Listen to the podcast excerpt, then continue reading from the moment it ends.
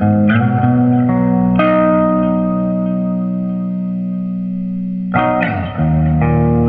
you get to that size, I mean, every everything becomes difficult. Everyday normal tasks in life that you know people take for granted start to become uh, just obstacles, you know, to living. You know, hygiene, taking showers, things like that. You know, getting in and out of your car, you know, becomes this this burden that you have to bear every single day. And you know, for me, it was it was huge and it was heavy, and it kept me uh, in a low spot for a long time.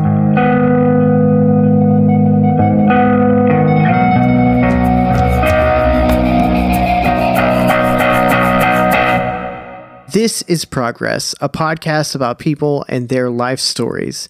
My name is Chance, and today we have Chase Greene with us. He has a lot to say, so we're just going to jump right into it. Chase, where did this really start for you? Most of my my story with weight, with my size, started back when I was in high school. So.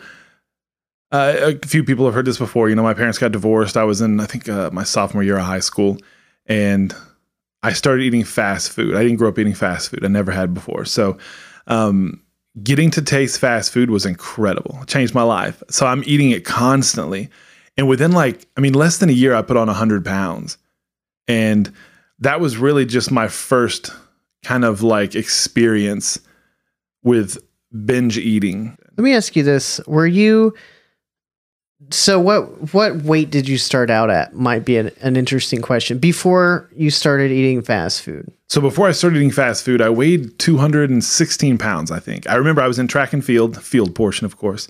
And my coach told me I was 216. He said, Bud, you might want to start thinking about trying to shed just a few pounds. I mean, that's the last time in my life anybody's ever told me I should lose just a few pounds. Hmm. Um, but at the time, I didn't even think it was. Uh, I thought it was crazy because I had like a little bitty, you know, a little pooch or something, but it wasn't much. And truthfully, you know, I've had so much time to think about it, you know, over the years. My my issue was I created a really unhealthy relationship with food really early on in life. People talk about emotional eating. That was something I did a lot. That was how I celebrated things. That was how I dealt with things that, you know, that sucked, that were hard.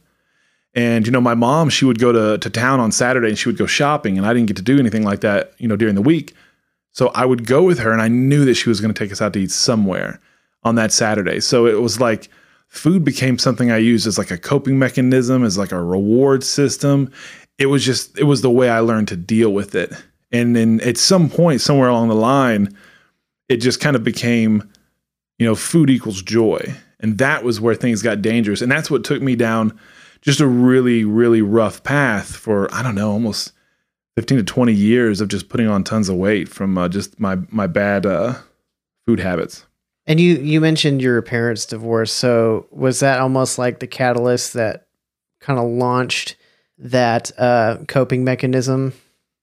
Yeah, I mean, it was definitely a part of it. Um, it was tough. That uh, that that junior year, you know, after my parents had divorced, was really really hard for me. I didn't have a lot of friends in school.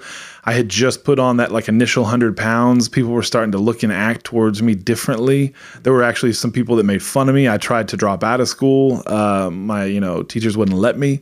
So it was really the first time in my life I had ever dealt with like any kind of bullying or anything like that. And my first reaction was just to bail out and run.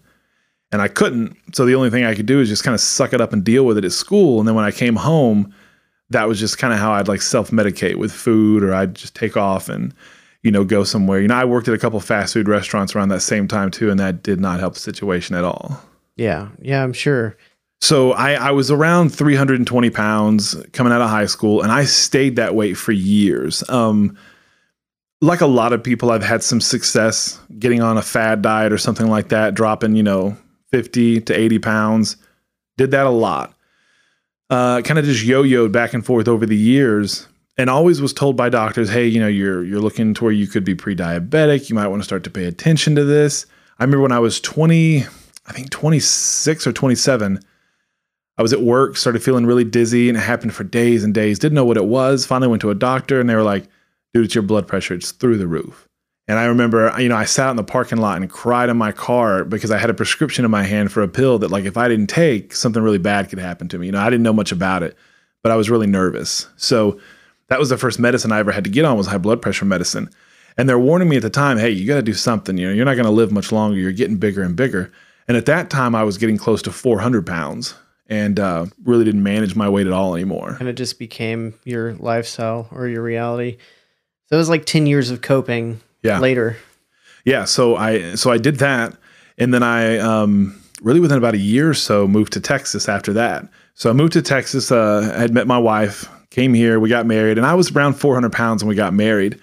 And you know, being married and being around you know someone you know all the time like that makes you want to try to be in better shape. You know, you want to not be a slob in front of your spouse. So I, I worked at it. I've lost weight off and on with uh, around her since we've been married, and I put more and more back on because every time I lose weight, I always give myself more potential to put more back on, and that's kind of what happened. I, you know, over the last, I guess, eight years, I went from around 400 pounds to 521 pounds, and that's where I was this past January 2019, uh, starting the year out was at 521 pounds, and I uh, was finally diagnosed You said guess- this this January? Yeah, this- 2019. this January 2019, I weighed 521 pounds. And about three years ago, doctor diagnosed me with uh, type 2 diabetes. I've had that, didn't manage it very well. And uh, that's kind of, you know, that's kind of what I came into my journey with. I, you know, I had high blood pressure, type 2 diabetes, horrible back pain all the time, couldn't get around. Um, and really was just kind of immobile, just kind of, just kind of uh, sat around different places all day long watching TV or just, you know, just kind of watching life pass by. The turning point was it was a couple different things. I went to Disney World at the end of last year, 2018, with my wife and my son.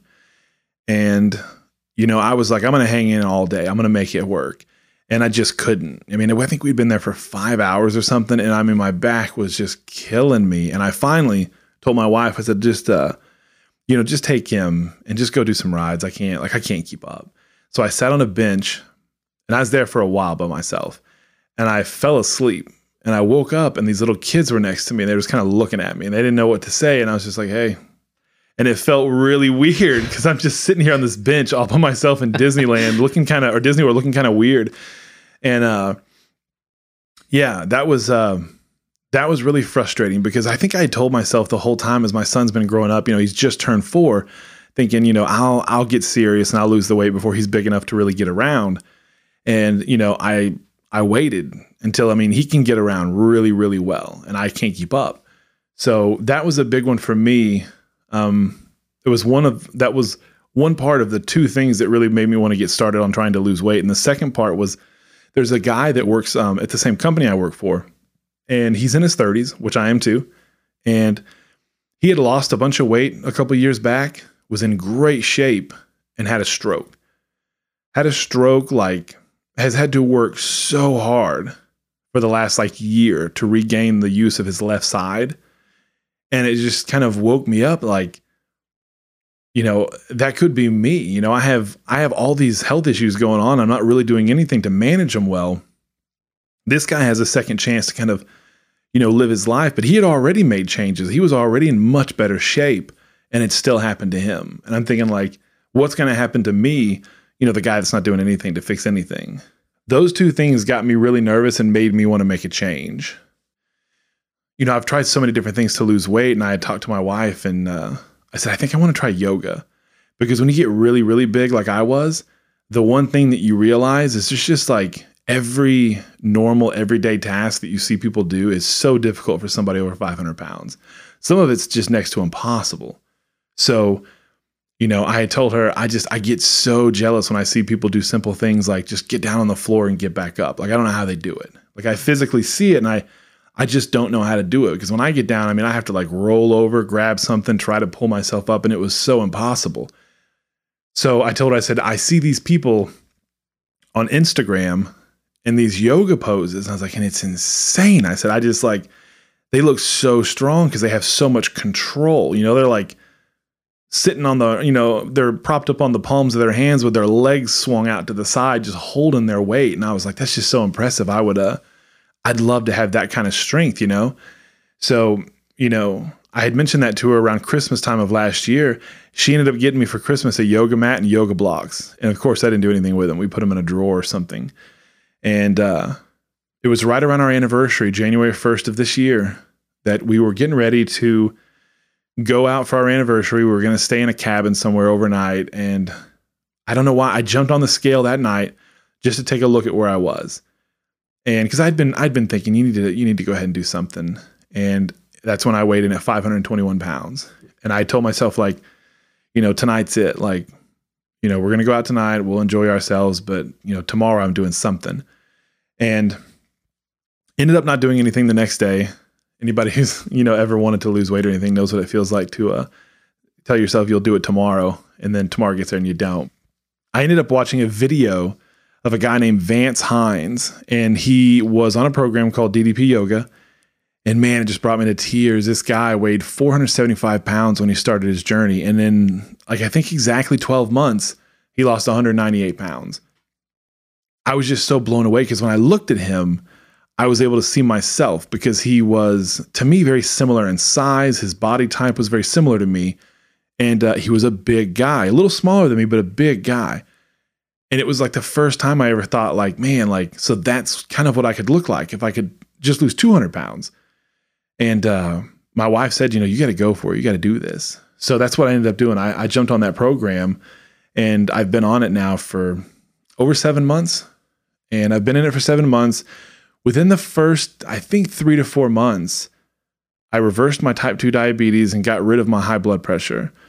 And like I said, I'm about seven and a half months in now and I'm right around down 150 pounds. Man. So it's been it's been crazy. It's amazing. Yeah. That's a lot of hard work. It's a lot of dedication. It is. It is a lot of hard work. I get I get uh I get asked from people, you know, what does it take, you know, to stick with it?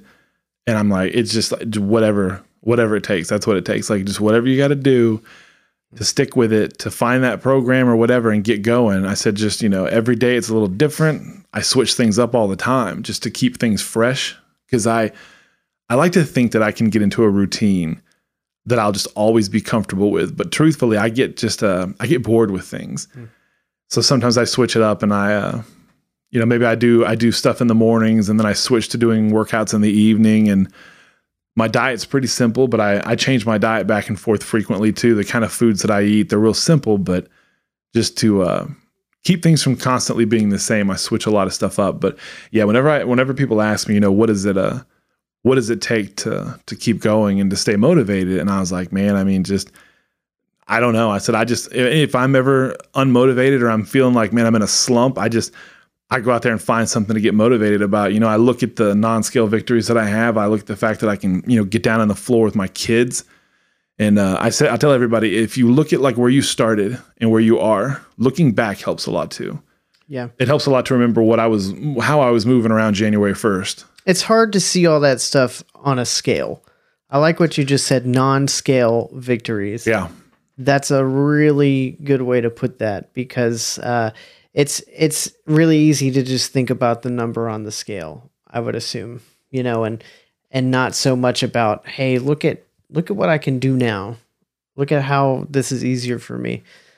I know you had a few times like you said you hit some fad diets and you had some success and bounced back. And i believe you were speaking with some of our friends from church about how you, came back to everybody and you're like guys i'm really going to do it this time you know and then few months later, nobody's really talked about it. And then you come back and you're like, I'm really going to do it this time.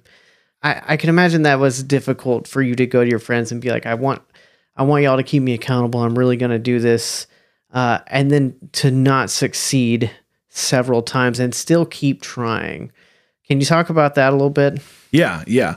Um, it's tough. I'll start off with that. Is it's tough because that's one thing that I think most people are afraid of when it comes to sharing that struggle with other people is fear of failure and then the rejection from people that comes after. And the truth is, it's mo- it's mostly just a fear of rejection because truthfully, you know, if people are your friends, there's a lot more love there than you think. And that's kind of what I ended up had, you know, that's what I found out was I didn't give most of my friends the benefit of the doubt. I was afraid that they'd be like, "Oh, it's, you know, here he goes again, you know, and uh, you know a bunch of eye rolls. And the truth is, that's really not what it was. Um, but it wasn't easy. You know, it's it's tough every time you fail and you have to kind of you know continue pushing forward and you you go back to people. But the way I look at it now versus the before is you can fail, but that doesn't mean you quit. You know, so I fail at different things, but I just don't quit. So I heard somebody they they told me that someone told them once fail uh, stands for first attempt in learning. So, you know, don't get stressed about failing. You have to fail in order to succeed. Like that's, you know, the road to success is built on failure and the failure is what helps you to get to the, you know, success you're, you know, you're you're striving for to achieve. So for me now, I look at failure as a way to kind of hone in what I'm working on and I use failure in a way that helps me to better craft the way I work at what I do. And really for the first time ever when it comes to weight loss and better health, I truly do look at all the failures I experience as okay, well, so this didn't work as well, and that's fine. I'll tweak it. And then I do experience more success because failures don't get me down as much. And plus, I have really strong whys, you know, like the reasons that I do it. And, you know, I tell I tell a lot of people that too now when they come to me and say, How do I get started? I say, you got to have a why. You got to have a reason you're doing it because you're going to hit a lot of days where it sucks and it's not fun and you're going to want to give up.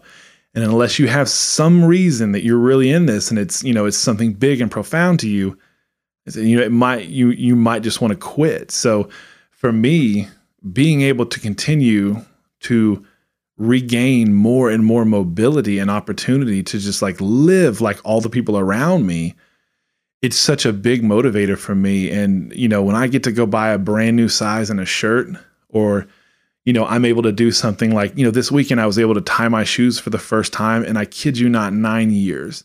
Like, people don't know what that does for you. So it's like, for me, I know now, well, shoot, I can go bowling because people have invited me to go bowling for years. I'm like, no, nah, I can't.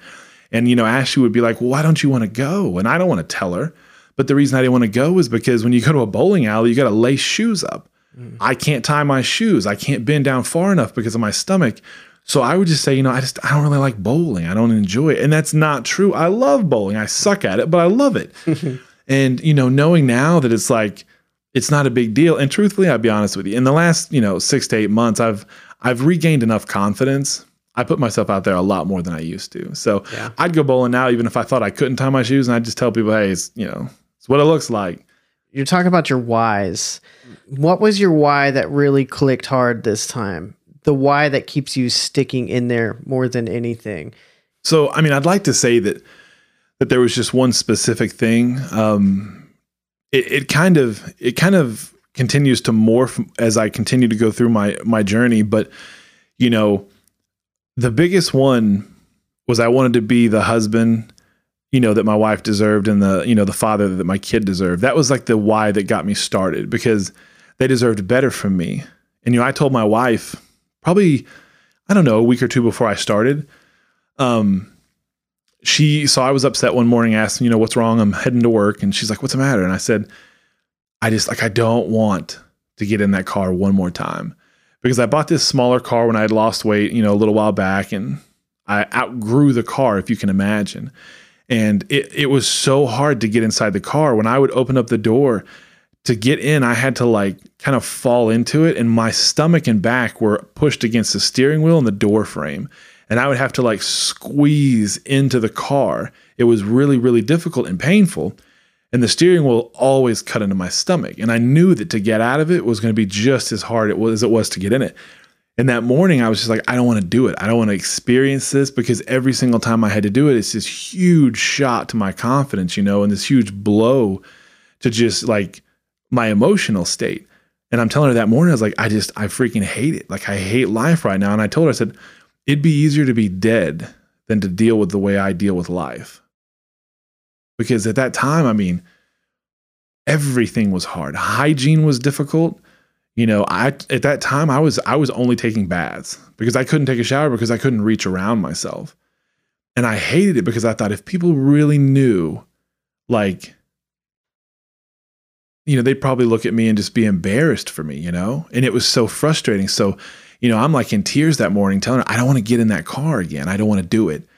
And i told her you know it'd be easier to be dead. When i realized i said that and like really kind of rang home I felt really horrible that she ever heard that come out of my mouth, you know, because she deserves better than that from me. Because all I have to do is quit doing this destructive stuff to myself that I've been doing. So that was a big one, just wanting to say, you know what, like that doesn't have to be me. I don't have to be lazy and lay down on my life. I can do something. And that was probably the biggest why that got me started. Um, and I've just, I've really just picked up new ones as I've gone mm. because I'm so far away from that. Um, but the confidence, I don't know that I had a lot of confidence in the beginning, but I started sharing a lot of my journeys like on social media.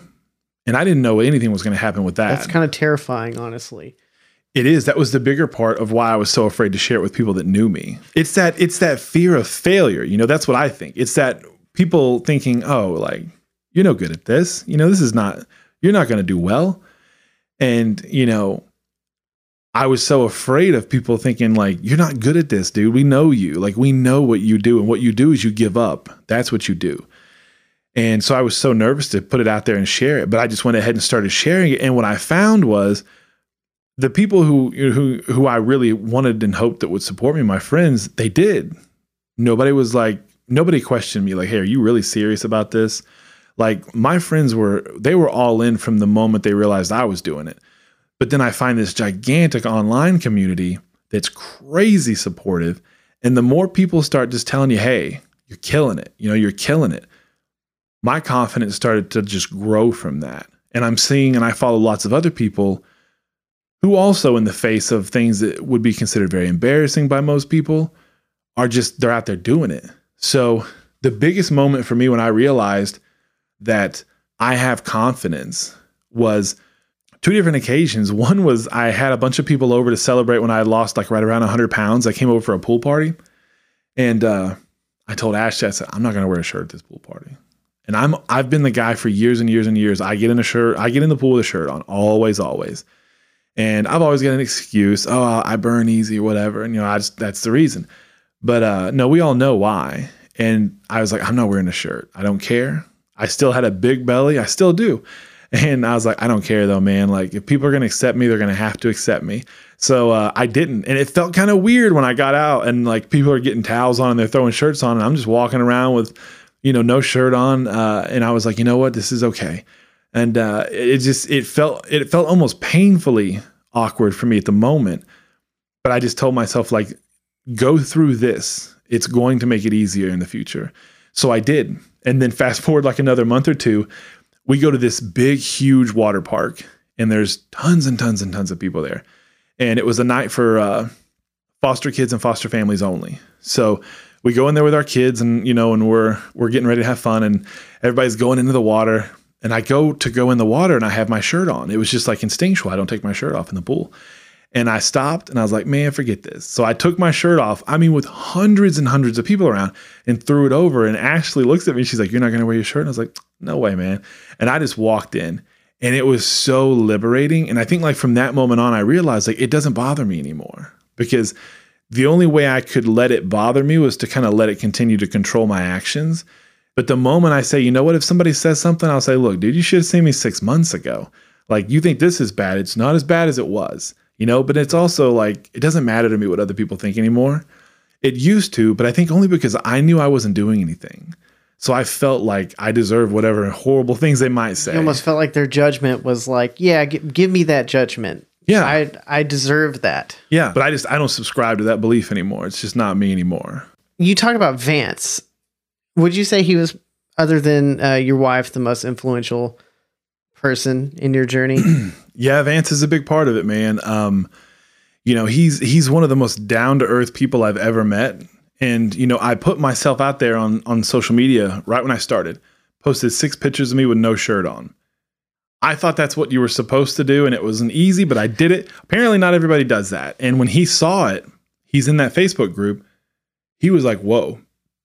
So he reaches out to me through a comment on the post and then, you know, Ashley comes and tells me, my wife, she's like, Hey, do you realize he lives in like Waxahachie? He's an hour away from us. And I was like, No way, this guy that has like gone viral on the internet actually lives near us. And she's like, He doesn't even live that far away. He invites me to his house the next day. I'm hanging out in his in his house, meeting his wife, hanging out with his dogs. And he takes me on a walk. And I mean, it killed me. It destroyed me that walk we went on. And, uh, but he told me, he's like, dude, I'm here for you. You know, anytime you need anything. And he has been. I mean, I share food journals with that guy every single day. Anytime either one of us, you know, are having like a downer moment or we're celebrating something, usually we're calling each other and talking through it. So um, he's incredible. And he's just been a big inspiration to me because, you know, we've both had our struggles with weight and, you know, and we still continue.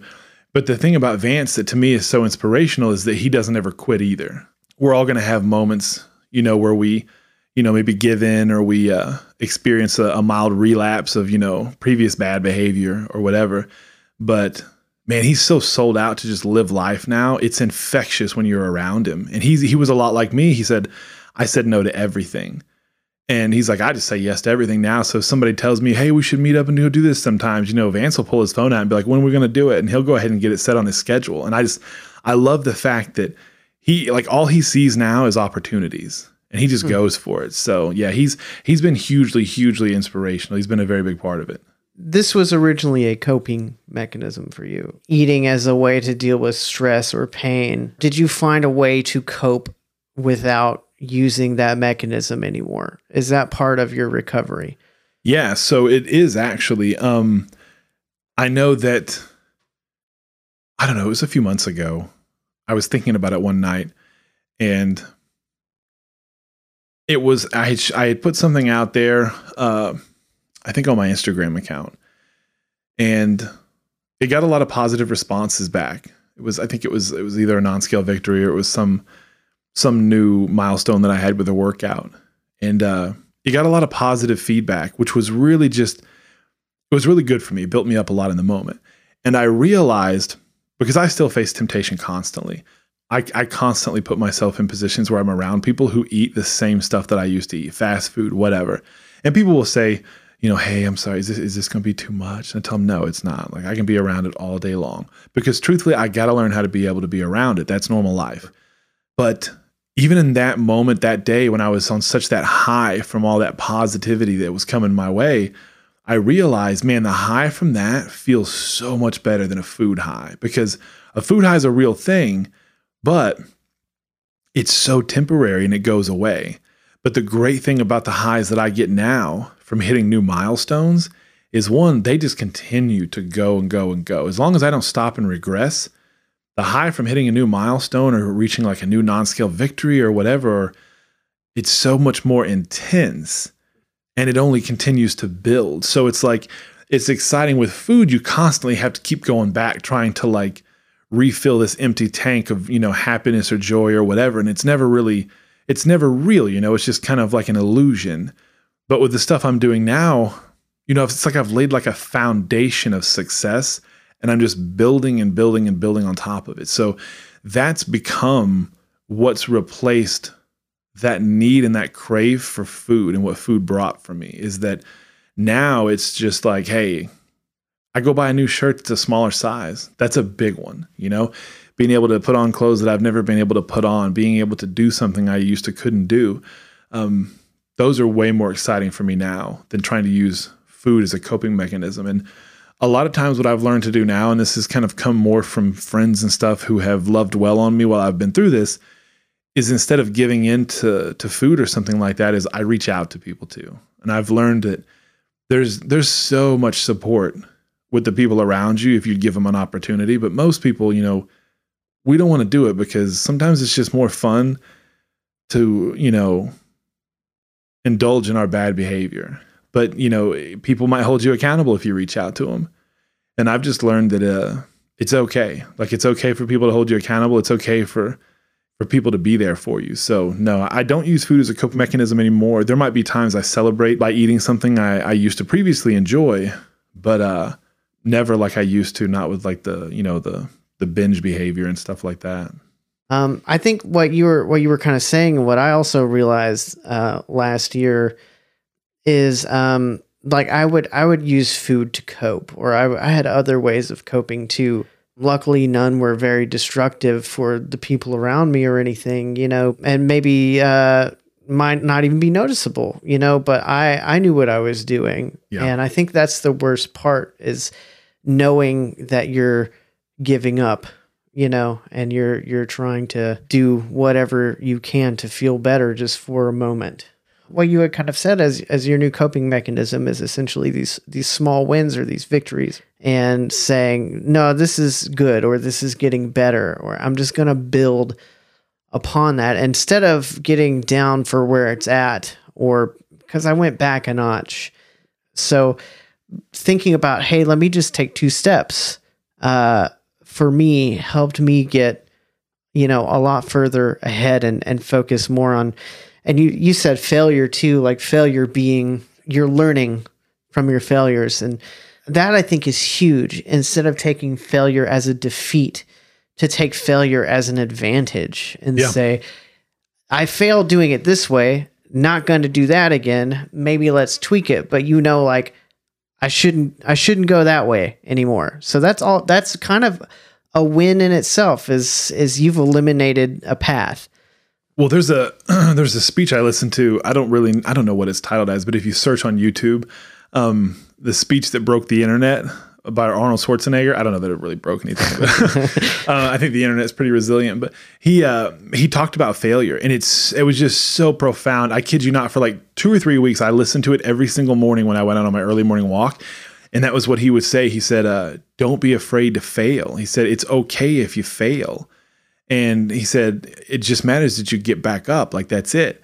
And that's what I think I've just learned is that like you really, really have to change the way you look at failure because like you're 100% going to fail. Don't be stressed about that because it's going to happen. You're going to have to find a new way to look at it. And that's why I take the positive route on it because you know if you if you go the negative route, it's just going to be something you're always having to deal with the negative you know uh, mentality of it. But yeah, um, looking at failure differently helps.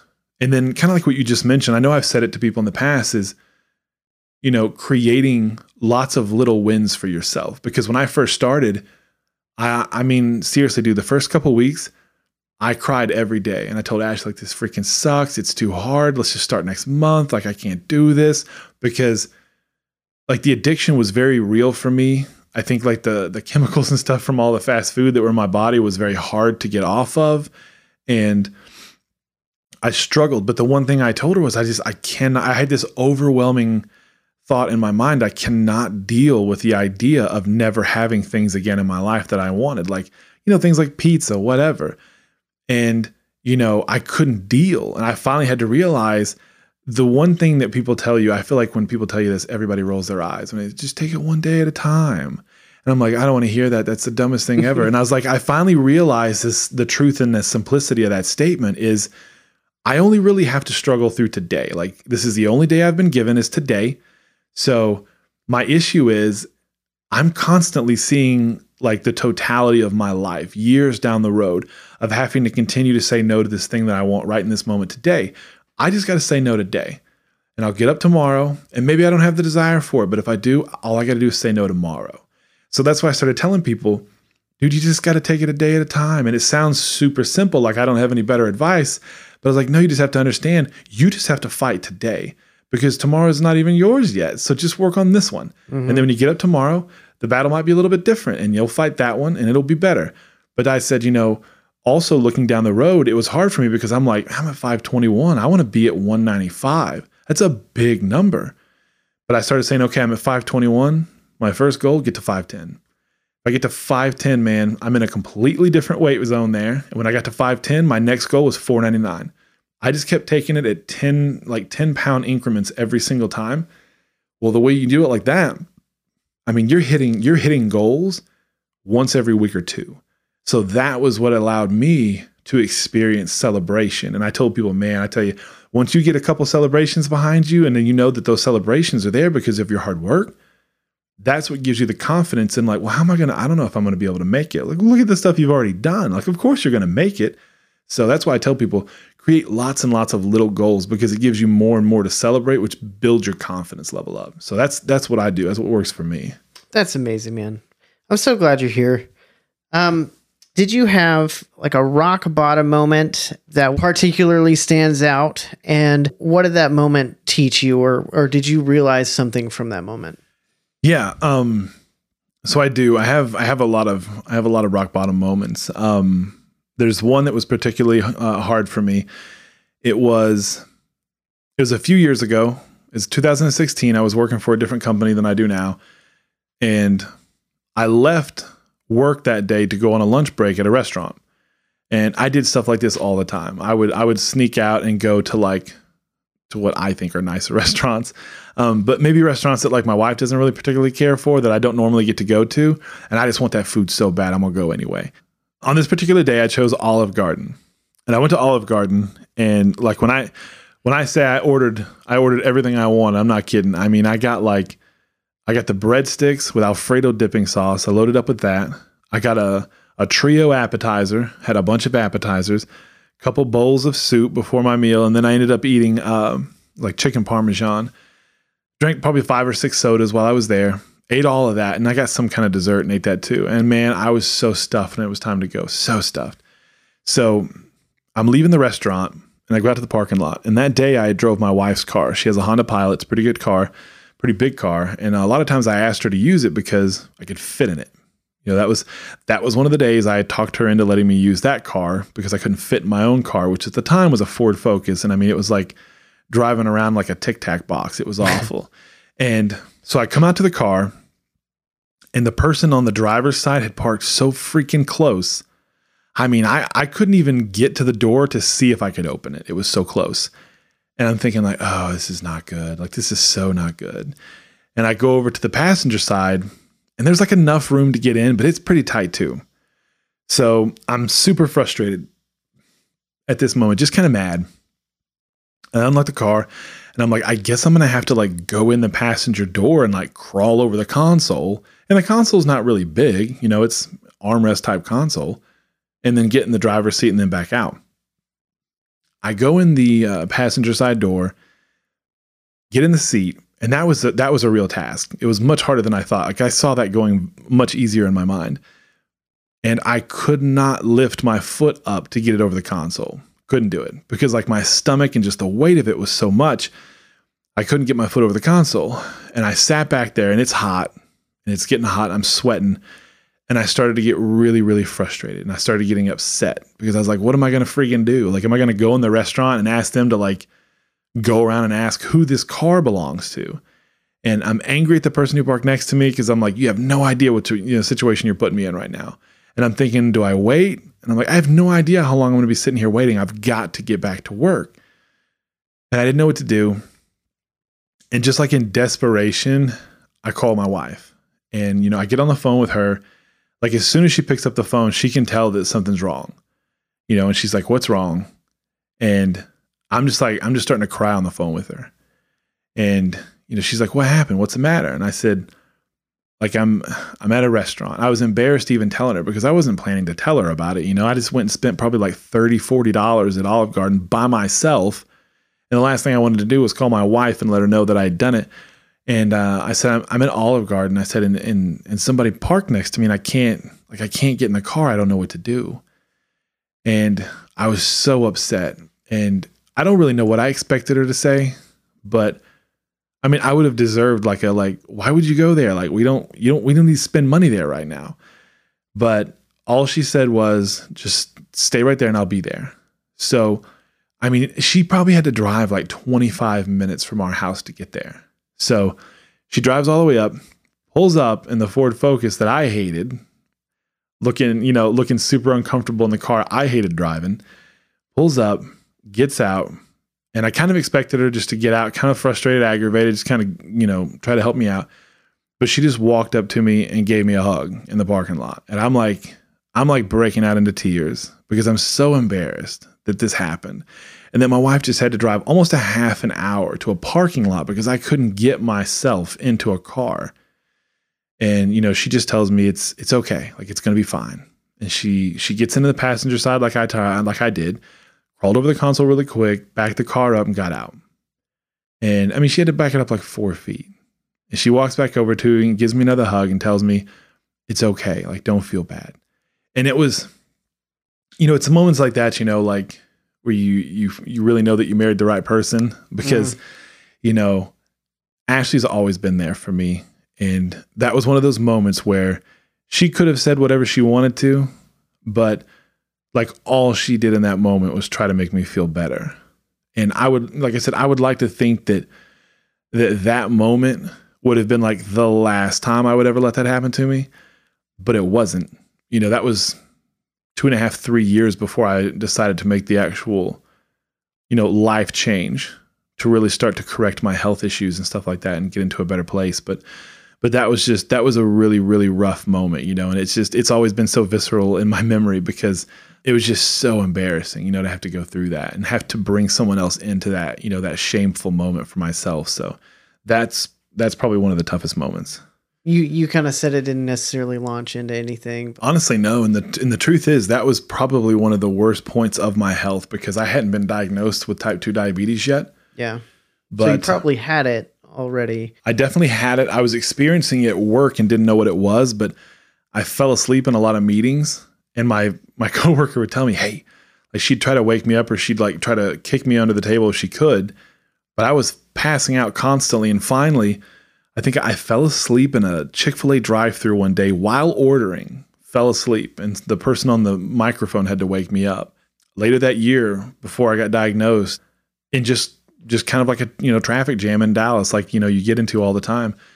Just you know, inching five to ten feet at a time, I I fell asleep and rear-ended somebody, and that's when it was like I got to figure out what's wrong with me. Like you know, I was lucky there was just a guy in a truck. Could have been somebody with their kid in their car. You know, I got really really upset about that because you know I had type two diabetes and my blood sugar was so high. I just I fell asleep all the time, all the time. Do you love life now? Oh yeah, man. Um, you know, before before I started my journey, you know, earlier this year, I um I was pretty negative. I turned down every opportunity I could. You know, I was a no guy uh, for just about everything. If if anybody asked me to be a part of it, I said no. And now it's kind of like kind of like with Vance. I just all I see is opportunity. I told my wife, uh, I said, "There's so many things I want to do right now, and I know that like some of them, I'm just like I'm right on the cusp." And then some of them, like I know it's coming next year. So I already I told her for Christmas I want a kayak because I've always wanted to be a kayaker. And I was like, next year I'm setting in the water in a kayak. I'll be the size I need to be. Um, I told a good friend of mine, my pastor, you know, Joel, the other day, I said, Hey, I think next year I might try out for the softball team. And he was like, What? I was like, I used to play baseball when I was a kid, man, and I wouldn't now because I'm so big and I can't run. And I said, but man, I feel like next year is going to be different, dude. I'm on a path right now. And he was super excited for me too. So it's like, I look at life now as just a gigantic opportunity for new experiences. And I mean, shoot, at the end of next month, I'm going to my first concert ever with my wife. And I would never go to concerts. I had an opportunity where a bunch of our friends invited me to go to uh, Hillsong. And I said no because I'm like, I can't fit in the seats. And if I have to stand, my feet will hurt, my back will hurt. And now I'm just like, man, screw it, let's go. And if like I have an opportunity to go, I'm gonna go. So I love no, that. no, I soak it up now. That's amazing. Yep. Do you have any kind of advice you'd like to hand off as as your uh, your sign off here? If I could share anything with anybody that I think could transform their life, is uh, something I tell people all the time, and I don't know, it probably sounds cliche. Is you have so much more ability than you think you do.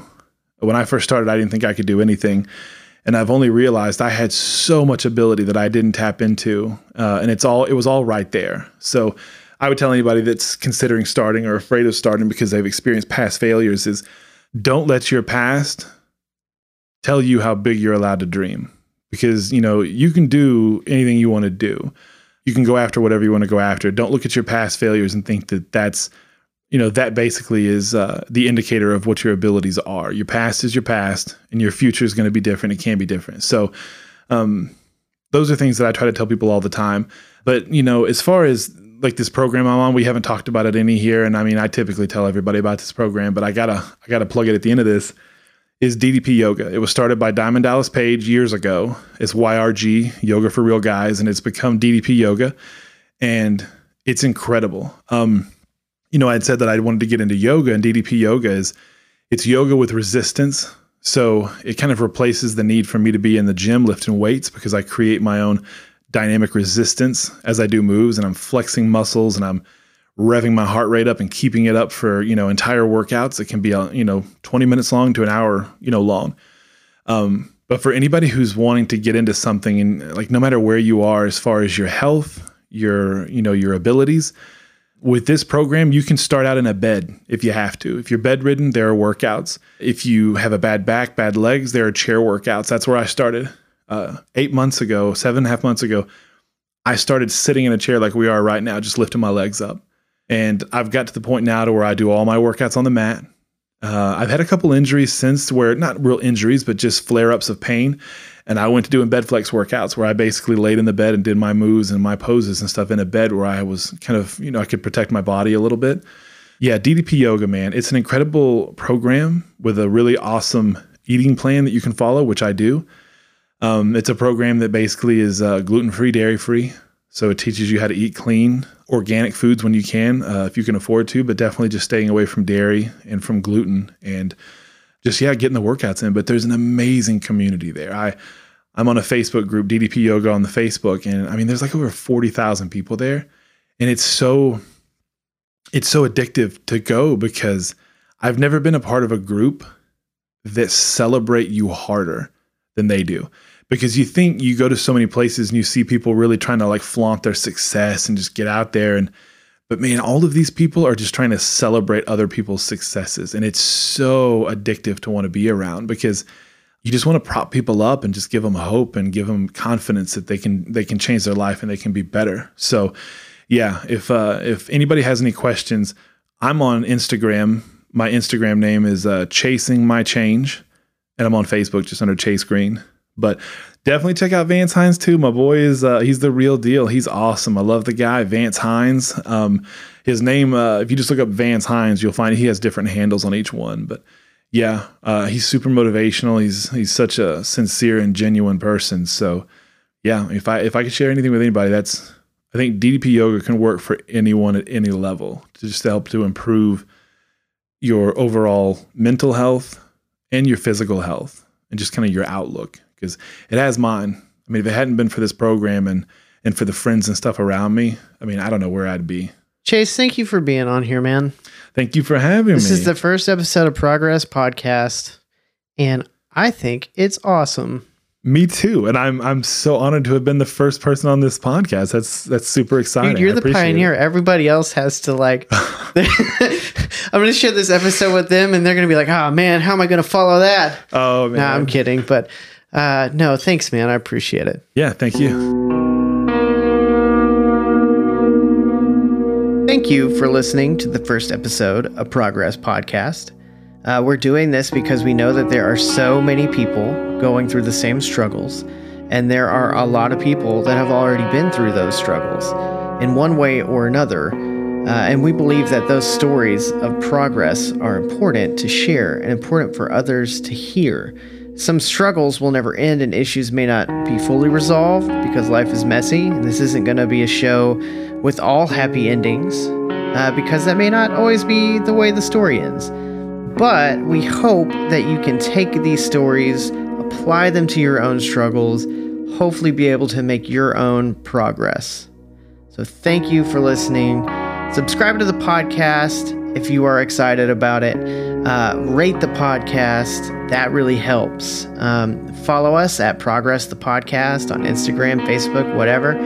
Uh, if you want to get in touch with us, if you think you have a, a story that that might be uh, good to share, good for other people to hear, uh, hit us up on you know Instagram or Facebook, or you can email us at info at progressthepodcast.com.